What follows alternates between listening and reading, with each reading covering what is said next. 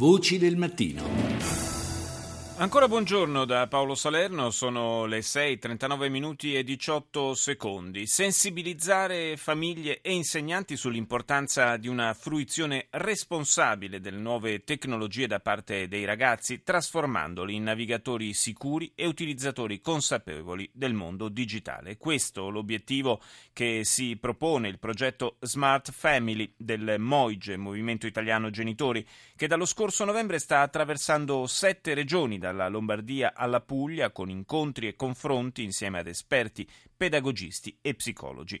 A che cosa mira nel dettaglio questa iniziativa, che si avvale fra l'altro della collaborazione di un colosso dell'elettronica, lo ha spiegato alla nostra Rita Pedizzi il direttore generale del Moige, Antonio Affinita mira praticamente ad offrire a genitori, nonni, eh, ragazzi e docenti delle scuole coinvolte nei primi progetti di sperimentazione della cosiddetta scuola 2.0 una serie di strumenti didattico-pedagogici miranti a quello che è il corretto e sicuro utilizzo della rete internet. Non sostituisce la didattica tradizionale? No, vuole semplicemente essere una dinamica integrativa che va a, a utilizzare la tecnologia nell'applicazione della didattica al fine di favorire e di migliorare il rendimento e la didattica stessa, tanto che dai primi dati che abbiamo eh, dell'osservatorio che ha seguito l'iniziativa del, dell'Università Cattolica abbiamo praticamente eh, che un insegnante su due è favorevole perché vede che la tecnologia favorisce la responsabilità, rendimento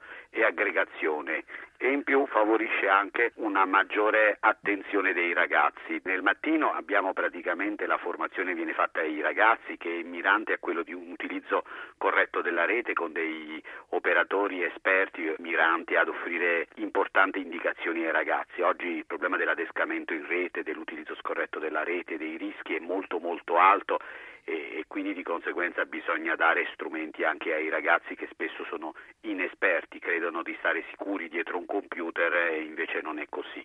L'altro aspetto è quello dei genitori che devono diventare anche protagonisti di quello che è l'utilizzo responsabile della rete dei loro figli, conoscere le insidie, eh, gestire quello che è il tempo per i loro figli eh, legato alla tecnologia. I ragazzi vogliono essere aiutati ad un utilizzo della tecnologia più responsabile? Assolutamente, ci siamo accorti che anche durante i nostri incontri, durante le nostre lezioni emergono anche problematiche di necessità di parlarne. I ragazzi spesso sono un pochino sprovveduti nel, eh, nel gestire la rete, per loro il mondo è tutto caratterizzato dalla sicurezza che vivono nell'ambiente familiare. Quando navigano in rete adoperano gli stessi criteri, credendo che l'altro interlocutore sia una persona affidabile come lo sono i loro familiari, le loro persone vicine, quelle della cerchia tipica di un minorenne. E invece non è così e varie volte emergono anche casi che noi giriamo anche alla polizia per eh, la, la prevenzione della pedopornografia. È una problematica molto acuta, soprattutto con i social network, a partire dal fatto che eh,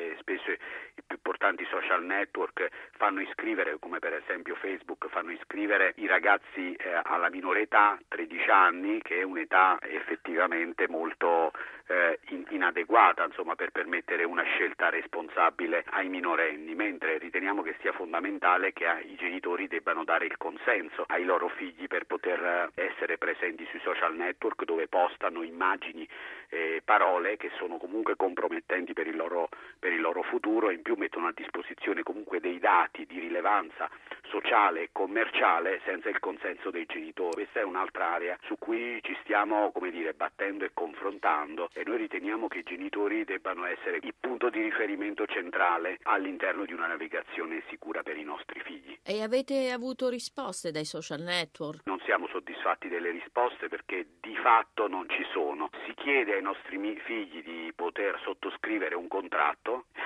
che li loro che sono minorenni, ci troviamo davanti a una palese violazione del più elementare diritto eh.